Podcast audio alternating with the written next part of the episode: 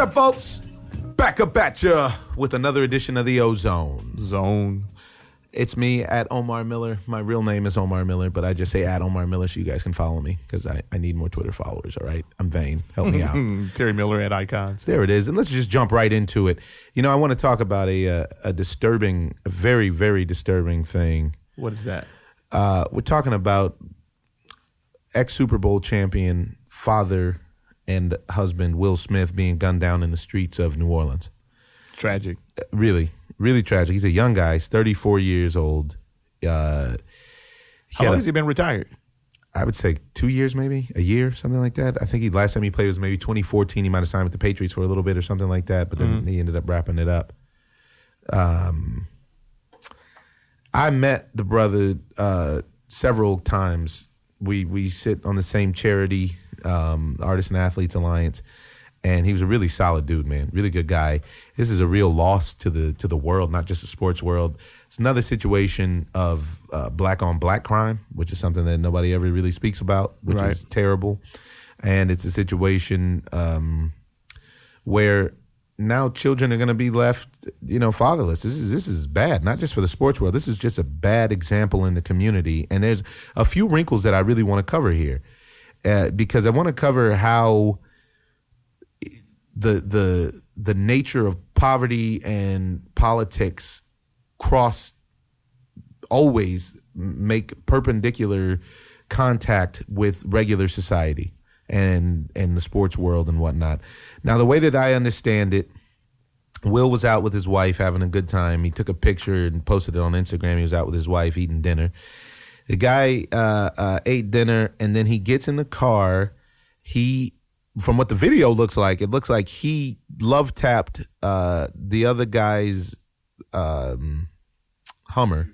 Yeah, and then he went around him and kind of bailed out, uh, which would put him in line for a hit and run, no matter how light it is. That guy then really seemed like he really took it to the next level and gunned his Hummer to chase down Will's uh, Mercedes G wagon. And Will got out of the car and was walking. They had some some words, and then Will's walking back to his car, where, from what I understand, he shot Will six times in his back Right. and then proceeded to shoot his wife as well, which is Six times in the back and once in the front. yeah, uh, this is this is a lot of this is a lot. That's that's a lot of lead.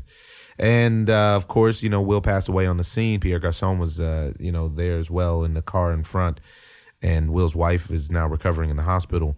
Uh, but you know, realistically, she'll be recovering from that for the rest of her life. Um, but the thing that I find that I wanted to talk about was that I found very interesting is the man who killed Will Smith then just waited for the police peacefully and pretty much just surrendered and turned himself in. One thing that I find here that I think is going to be revealed, we'll never fully know all of it because of, you know, this is the nature of the world. But one thing that I find is really, really interesting is Will Smith. All right, let's say this. The the the man that gunned down Will Smith, his father was killed by a New Orleans police officer Right. and his father was killed in in a suspicious manner apparently by the by a New Orleans police officer who was then found not guilty not coinc or not liable whatever it is from the internal uh, you know uh, Right. investigation not so coincidentally what we find is is that that officer who killed that man's father is who Will Smith was having dinner with now that is like Yeah. Hitchcockian there that that is uh, Maybe more of a coincidence. it's maybe th- there's maybe no coincidence Yeah. whatsoever No coincidence. and and this is this is what i wanted to speak on is you know you look at a guy like this and this guy was huge by the way when i first heard Right. about it i was like oh this must have been a case of of a guy who wanted some static until you know the nfl player the giant jumped out of his car and everybody saw how big he was and then he was like whoa and then he resorted to the gun this guy is like six seven three hundred himself this Right. guy is a huge guy It looks like he should have been on the field. which which also could feed into the speculation of why you would do something like this. You know, why you what would make you say what would make you do something to to put you on, you know, And then he just surrendered. and then he just surrendered. And so it wasn't, you know, he wasn't into, interested in getting in shootout or anything like that. So it has to, you have to question, you know, you have to question his motivation. Is it, was there something deeper here? Was he trying to, was this a vengeance killing? Was it pure jealousy? Was it just coincidence that Will was having dinner with the man who, who had taken his father's life? What, you know, it's all just too much. And just for a guy who's a young guy, 34 years old, is so young a young guy with children, with a wife, and with the world in his, you know, in in his palm, because he was the man down there in New Orleans. I remember seeing him at the Super Bowl when I went to the Super Bowl in New Orleans. And oh man, the love was so thorough. People love Will Smith. Really? Oh my goodness, he's a he's a you know he's a hometown hero. Mm-hmm. They were the major underdogs against the Colts and Peyton Manning when they won that who that uh, I love that Super game. Bowl. That That, was was, yeah. game. I was at that game. First Super Bowl I ever went to. Um and and they they won that game and that was a you know he was a big underdog. Uh, that team was a big underdog and he was a big reason they won. He was a starting defensive end man. He was a monster. And uh and and it's just unfortunate. It just begs to speak about you know a deeper epidemic with this terrible connection between poverty and how that poverty produces so many of our professional athletes in the United States. Um, you know, especially in in team sports like football, like basketball. Um, you know, uh, and and all of this, the gun violence and the police violence and the the black on black crime. I think it's all tied to poverty. And it's it's just unfortunate because literally you got a guy that's literally got the world in his palm, man. This, he was living good down there. Yeah, we'll never know probably, like you said, but it's just tragic because he did that in front of his wife, and how do you ever get that out of your head? You- I don't know if you can. You know, I don't. I don't know if you can. Uh, if you can ever get that out of your head. But there's definitely something going on that hasn't been released yet, so we have to wait until the you know the investigation goes and runs its course because there's obviously way more because it's like you said, it's a jealousy. I think it might be a combination of it all. You know? maybe so. Yeah. Maybe so. I mean, that guy's riding around. I mean, I, I just don't understand. You're a huge guy. Will's a huge guy. If y'all, you guys, if, if it's going down like that, then hey, you guys Knuckle just got to up. chunk them. Yeah. Knuckle up. And you see who who puts tips on who. Right, right. But they said that Will Smith also also had a gun in his car, but he never brandished it. Well, he had a legal gun in his car, Mm-hmm. and he had a he had he was like he had a licensed gun in his glove compartment. Now, what about that guy? Was his gun licensed? I don't know that yet, but I know that Will's gun was licensed in his glove compartment. It never came into play in the actual altercation. I mean, I don't know who said what or any of that stuff, but it's just really disturbing. Really, really disturbing. And you can't put that on the culture of the NFL either. You know, No, I don't want to put that. This Yeah. isn't one of those ones, or you know, like they want, like they love to do uh, with the domestic violence and so on and so forth. I hate to break it to the world, but domestic violence is the culture of humanity. Yeah. and it's uh, it's it's not right. But there's there are are Things happen. men beating women up all over the Right. world, and it's not right. And it's not just the NFL. Uh, it, it's just I think it, they these guys have a microscope on. You know, oftentimes they actually have a camera on them, so that definitely changes the the effect. But yeah, it's I don't think this is a culture of the NFL. This is two guys who who got into something that that went way farther. So now you have several lives ruined and affected, if not ruined, and maybe generational. eh, possibly generational, behind a fender bender. And I'm known for getting hyped up when I get in traffic myself, and it's really caused me to you know to to really reflect on that and to figure out is it really worth it you know to get out and bust a guy's face up, uh, you know, because it can go this far. You know, it can really go this far. Well, you never can tell who you're going to run into, especially with a guy who has nothing to lose. Will Smith has a lot to lose. We don't know what this guy's background is, but obviously he has some kind of problem. If he wants to, if he wants to take it there, it's not that. if serious. you want to go that far, you already have a problem. If if somebody tapping your bumper and driving away, obviously you were close enough to him uh, where you could have gotten his license plate number. right? So if that you know if it was like that, Well, from the video footage, you see where uh, Will Smith might have bumped his bumped his rear end, but it, I know in insurance terms they call it the, the what is it the sw- the swat the sw- swoop and Swoop and squat squat. and I don't know if that's what he was doing, but it looked like he hit his brakes. And Yeah. I don't know if there was a light in front of him or anything. yeah, it's hard to say. Yeah. It's hard to it's hard to speculate, and you but know, it's obviously, just unfortunate. uh huh. And if you hit someone in the rear, you're supposed to stop. But definitely, you should never take it to the point where you're going to take somebody's life. There's no comeback from that. No, there's no comeback. Well, prayers out to the Smith family and uh, everyone affected by this, and hopefully law enforcement gets down to the bottom of it. Speaking of getting down to the bottom of it, stay the course, stay on time, and take the lead with Ritmo Mundo. You know, it's some wonderful timepieces that Ritmo Beautiful. Mundo is turning out nowadays, and uh, we're fortunate enough to have them ourselves. You should look into getting one for you out there, ladies and gentlemen. Ritmo Mundo, R I T M O Mundo, as in the world, dot com. So, want to speak on this NFL situation? I think Trucker. Dave might have something to say. Sure, he does. What's up, Bo? Trucker Dave, you are in the ozone. We're happy to have Welcome you. Welcome home. Yeah, welcome home. Tell us this: Where are you in this beautiful country, the United States of America? Now, give us a give us a USA road report. In the beautiful state of Montana. Beautiful. is about 52 degrees, sunny skies. What more could you ask for? I mean, you could ask for Los Angeles because we're banging at about eighty-seven with uh, sunny skies, but but you can't be mad. Everybody isn't in paradise. What can you do? I don't know what you say. you know, we still love you. You're Always welcome, Trucker Dave. Now, listen, we're going to jump right into it. We're talking NFL now. Uh, we want to talk about. Uh, we want to start off and talk about this mammoth trade that the Rams just pulled off. What do you think about that? Pretty good move. I mean, you got two franchise quarterbacks right at the top of the draft, and you know, after that, uh, the prospects are going to fall off. So the Rams are looking for franchise quarterbacks, and I think it was a good deal. I mean, if one of these guys pans out, I mean, what did you really lose?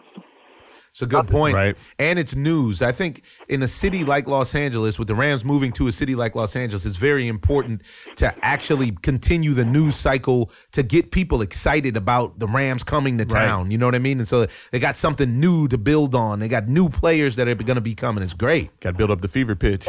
Yeah. Yeah, I think it's absolutely great because uh, what I understand, they've already sold most of their, their tickets. I don't know if that's for the preseason uh, or for the season, but you know they're doing they're off to a great start. Well, people are football crazy. I can tell you that from you know that's a that fuels a big success of the show Ballers that I'm on on HBO. People really love football and everything surrounding it. I think that uh, I think it's a good move. I think that I also would like to get your take on what do you think about Jeff Fisher saying that the deal was done, but they waited to announce it uh, till the till after Kobe Bryant's last game as a respect to an LA legend. you know who's a bigger star than Kobe Bryant in L.A. Man? That dude is legendary, and that's the way you go out, man. The way he went out, wow. Yeah. I mean- and I mean, I mean, so much so that they held up the news. The Rams held up the news of their trade for this. I, I thought that was amazing.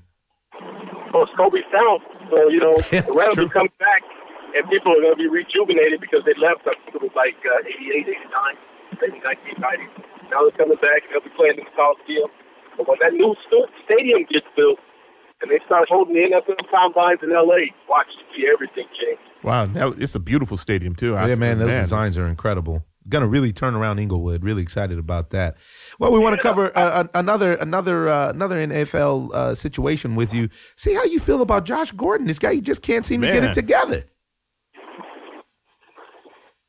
Josh Gordon seems to think that he has uh, Johnny Manziel's oil money. Um, you know, Johnny Manziel is not going to fall no matter what happens. I mean, they just said he did thirty-two thousand dollars worth of damage in a mansion. Big deal. I mean, even if he doesn't play football, big deal. I mean, Johnny Manziel is going to be Johnny Manziel, but Josh Gordon is the one that has to watch out because uh, his days are numbered, you know, and limited. But you know what? I just I just heard that he does have a lot of teams looking at him. The problem that he has is if the if the commissioner gives him an indefinite suspension, you know, pretty soon your body starts to deteriorate and your uh, level of where you were playing deteriorates also. Well, you see it in football all the time. You see a guy who's literally all world one season, and the next season they're using him as a possession receiver, or or maybe not even in the league at all. Right, and you have to get conditioned to take that impact because a lot of guys, you know, they get out of the the thing of getting hit, and they have to get you have to be able to absorb that kind of punishment. You just can't walk out there and get hit like that. Yeah. Or especially when you've been getting high almost every day. You know, I don't know if getting high every day actually helps your tolerance to getting hit. Maybe it doesn't. We don't know. Uh, but I know that there's there's a there's I, I hate to see this because the young man seems to really be uh, you know, the the young man seems to really be on the wrong track with this, and there's only so many chances that they're going to give him. And when you're dealing with a guy like Commissioner Goodell, he can shut you down. He can turn off your your spigot at any time. Yeah, That is so true. That is so so true. And you know, you, what you really hate to see is a guy as talented as him, you know, just throw all of his talent away. It's And, the uh, truth, you man, know, because this guy could be one of the, the, the best receivers in all of football when he plays. well, I don't know if you could be better than Antonio Brown, but he can he's pretty good. No, no, no. Well, I said one of. I mean, Nino Brown, uh, Tony Toe Tap is over there. He's uh, Yeah. ridiculous. And he's awesome on Dancing with the Stars. What do you want from Antonio Brown? This guy's just stone cold winner, this guy. That guy is a stone cold winner. He's not just a possession receiver. He's an everything receiver. He can return kicks. And man, he's only about what five nine, five ten. Yeah. And not holding the guy is considered like nine catches, 136 yards, and two touchdowns. I remember with Malcolm Butler, they said after the game, well, Malcolm Butler did a great job against him. Nine catches, 136 yards, and a touchdown. I, that's not holding the guy. that's unbelievable. Right, it's unbelievable. Yeah, you know he did the uh, the pilot episode of Ballers. Great guy. He was great to hang out with. Yeah, him and Is? DeSean Jackson, and he was great. Really, really humble guy, Antonio Brown. He was really, really cool. I appreciated that. Wow. Well, you know, like the fans, that's that's one of the good things that people like to hear. You know, people want their stars to be stars. They want them to be good on the field and off the field. Yep. Yeah, and I mean, and he took it even to the next level of that, and he was working out with The Rock. He was working out with Dwayne. They put a bunch of pictures up on Instagram of him. Dwayne uh, invited him to the Iron Paradise, and they went and uh, and moved that weight around. Wow. Yeah. That's how you. That's how you get to be the best. You know, I mean, people don't see the work that they do off the field. But from what I understand, even Tom Brady and uh, Julian Edelman come out here where I'm at now in the off season and just practice in Montana, like pitch and catch. Wow. So that's what it takes. Yeah. Hey, listen, I, I've I've heard that same thing, and we actually uh, we allude to something like that on season two of Ballers. It's going to be interesting to see if that's uh, if we're letting a cat out of the bag on on a on a situation like that.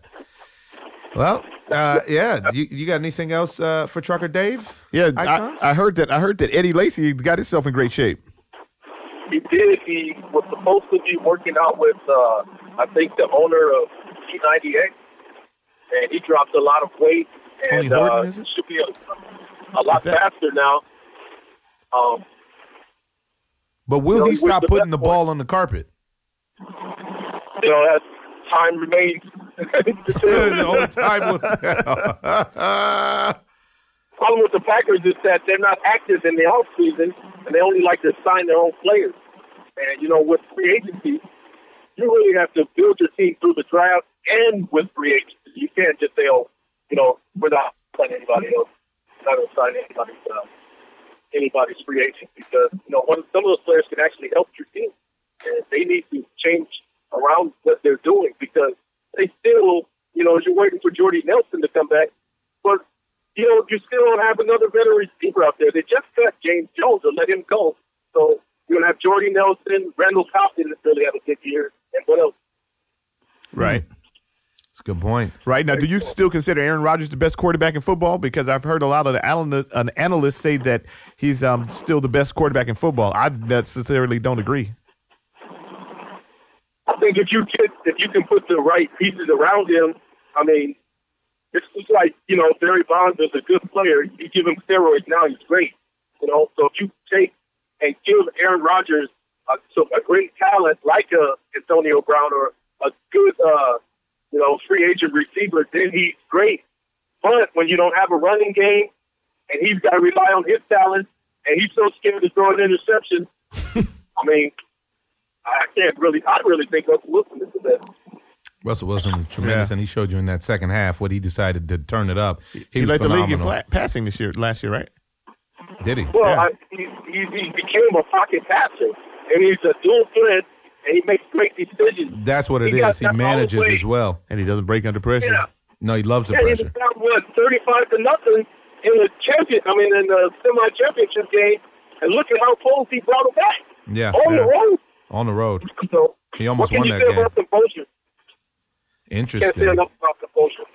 No, that's a good point. About. Composure is a key key component in success, especially in success uh, on this level. We're talking about on the highest levels. Right. So who's your top five quarterback?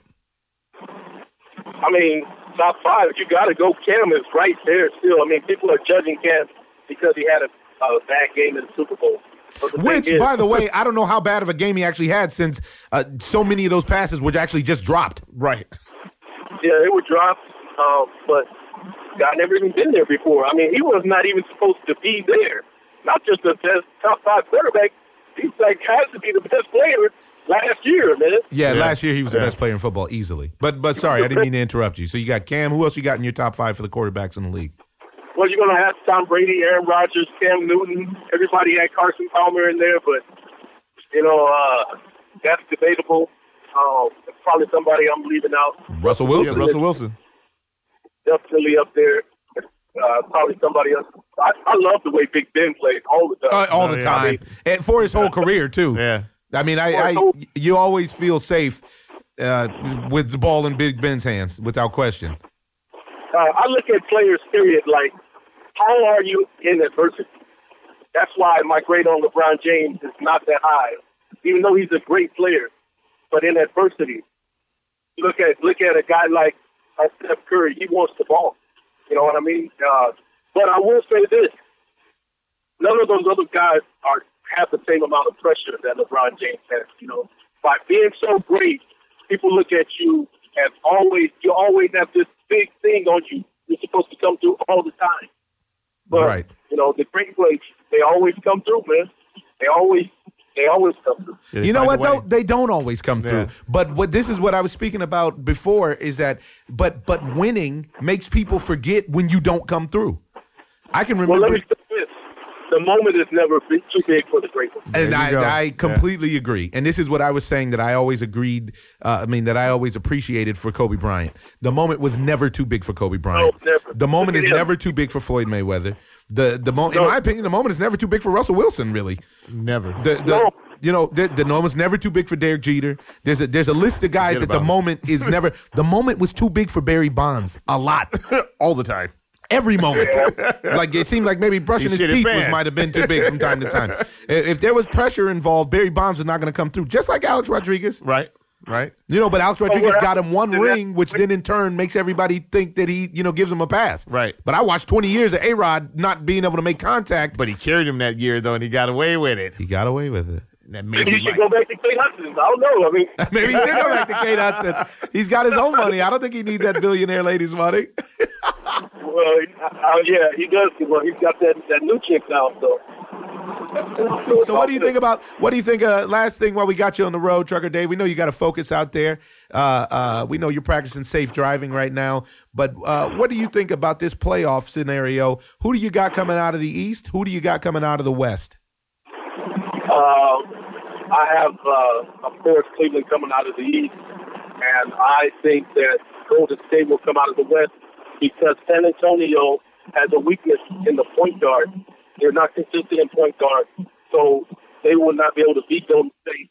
And a team that is good in point guard can actually challenge Golden State. That's why, surprisingly, I like the Cleveland Cavaliers to win it all.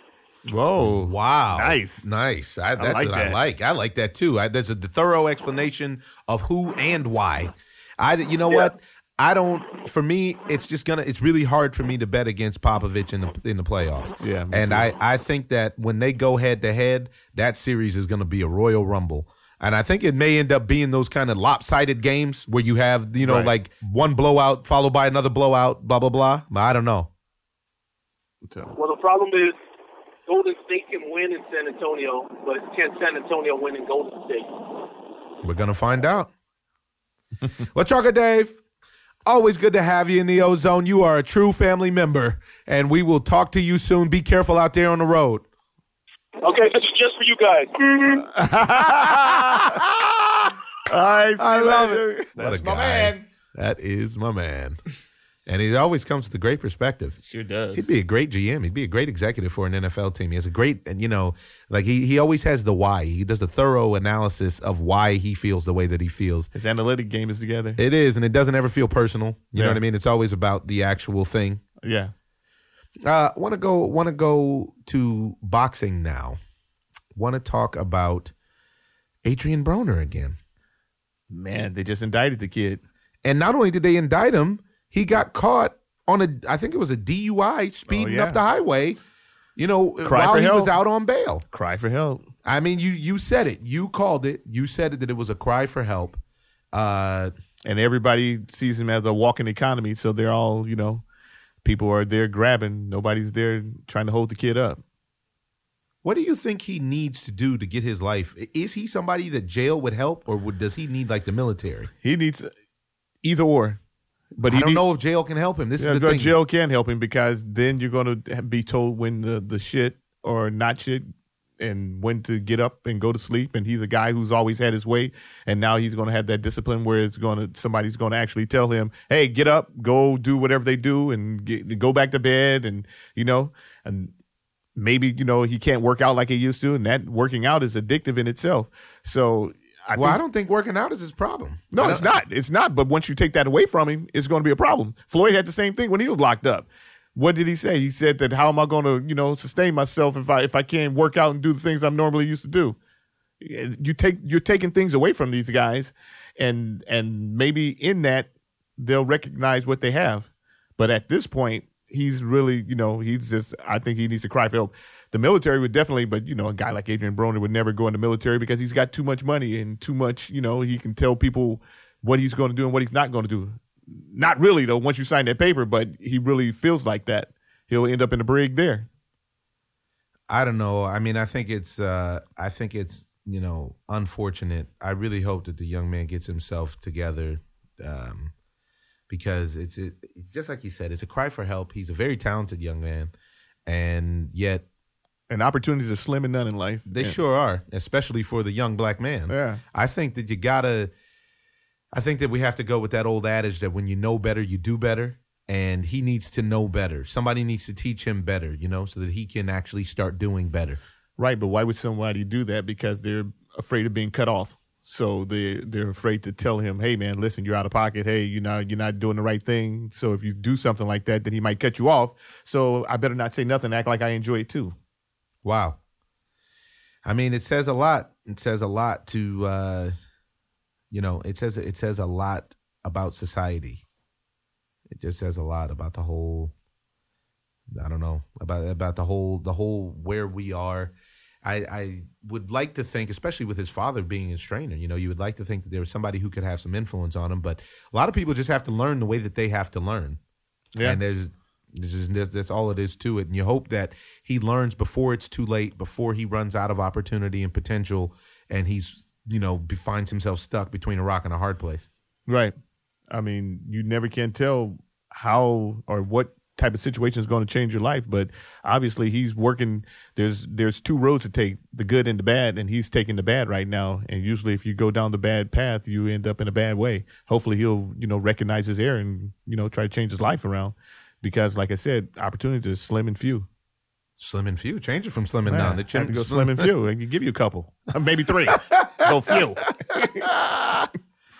Wow, it is. You have Yeah. anything else you want to cover? Yeah, uh, honestly, I do. I wanted to. Yo, you want to talk about? You know what? Let's speak on uh, on the NBA. Let's speak on George Karl losing his job after Right. years and years of uh, mediocrity. Come on, dude. You and, and he couldn't get along with Boogie. You can't get along with Boogie. You got to go. You got to go. I can't. I mean, do I keep George Karl or do I keep Boogie?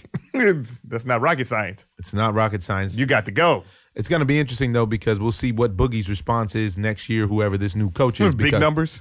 His response is going to be to perform, no doubt about it. But at the same time, everyone has to be clear on the synergy. I think there's something that takes place at the professional level in coaching where it changes, where you go from, you know, in college and in high school, coaching kids and keeping them in line to managing egos when they're professionals and managing more so than it is uh, coaching because their fundamentals are together in a lot of ways. But you have to actually recognize who the stars are. The same thing goes for the refs. That you know, oftentimes you'll watch a game with a ref or the umpire, or whatever, decides he wants to be a part of the game, and it's like, hey man, nobody's here to see you. I'm not here to see you. Nobody's here to see you. Yeah, but these guys are still kids though, and a lot of them are looking for father figures. You know, so maybe George Karl and Boogie just never really meshed in that sense. You know, because these guys, like you're talking about a situation where these guys come out and they don't have uh, somebody to tell them right or wrong, or to just take them under their wing and say, hey, you know what, this would be a good way to do this, or this would be a good way to do that. And I don't think that George Karl, George Karl's um, style, they they never absorbed it. You know. Yeah, they didn't buy in, They didn't buy in, and then and, he's since they didn't buy in, and he's really not a winner like that. Right. know. He he's had a lot of opportunities, and he's really, you know, I don't know what he's ever won. I don't think I he's. don't I don't. think he's ever won he's ever won Yeah. the He- Western Conference. he hasn't got over the hump. He Yeah. hasn't gotten over it. He Even did he beat was cancer Seattle, though, right? so he did win his Yeah. health, which was great. He won, he won in life. He won in life, yeah, which is important. Yeah. But as far as him coaching my professional basketball team, I, I- think I'm going to have to pass. yeah. I think I maybe put him in the front office. I, you know what? He probably is. He would probably be a great GM. Yeah, talent evaluator or something like that. Yeah, yeah, yeah. yeah. But overall, he had Denver walking and rolling for a little yeah, bit. what, he had done a great job with Seattle back in the day, though, right? yeah, Yeah. yeah. Oh, did he go to the finals with Seattle Yeah, and lose to Jordan? of course. Oh, so that he did win the West. Yeah, yeah, So he has won something. He did win the West. I didn't know that. yeah. With Shawn Kemp and that, ah, right? there we go. What am I talking about? I'm talking crazy. Are now. you okay? Yeah, yeah. Yeah. What about Dave Roberts takes the kid out that, that was throwing that no no? Ross Stripling, what do you think? Would you think? Do you agree with that? I mean, they said the kid was up. He was up to 100 pitches. They were trying to save his arm. He's just off of Tommy John surgery, and uh, I put a bunch of tweets out. I think it was the stupidest thing in the world. Everybody in the baseball world is, is you know, it's you know, the baseball's a good old boy network, and everybody likes to support everyone. Me personally, I mean, I, I don't think it's a coincidence that the next batter ended up going deep and not only ending the no hitter, but ended up winning the game for them. yeah, Listen, I'm a firm believer. I used to be able to throw a baseball very hard in the 90s for sure. I could throw a football 70 plus yards on a spiral. Lots of documentation of that with everybody. And the way you get your arm strong is by throwing all the time.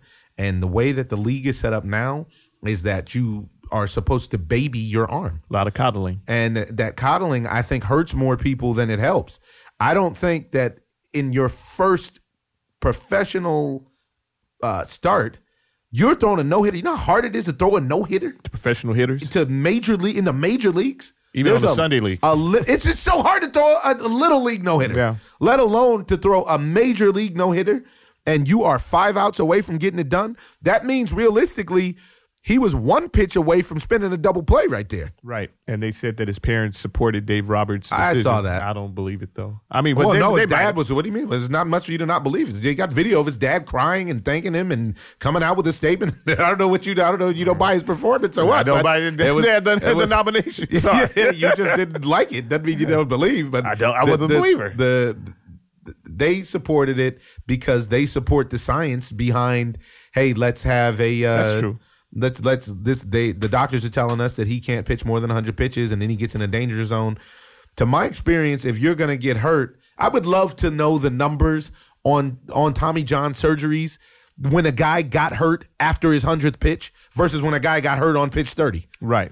because it's the torque that's going into the, the ligament that's giving you problems. It doesn't have to do with how many, in my opinion. Well, and it's in a what is a high pressure situation as well. You know, you you you're tense maybe. I don't know what that matters either. What I'm saying is is is that if you're on pitch 35, I saw Dave Dravecky throw his arm completely out in a sick. in a non-pressure situation just because he was pitching. I think that was in Montreal. He's either in San Francisco or it was in San Montreal. Francisco when it happened. Was it the second one? The time that he did it was in Montreal. Yeah. Um. But yeah, or maybe they were just playing the Expos.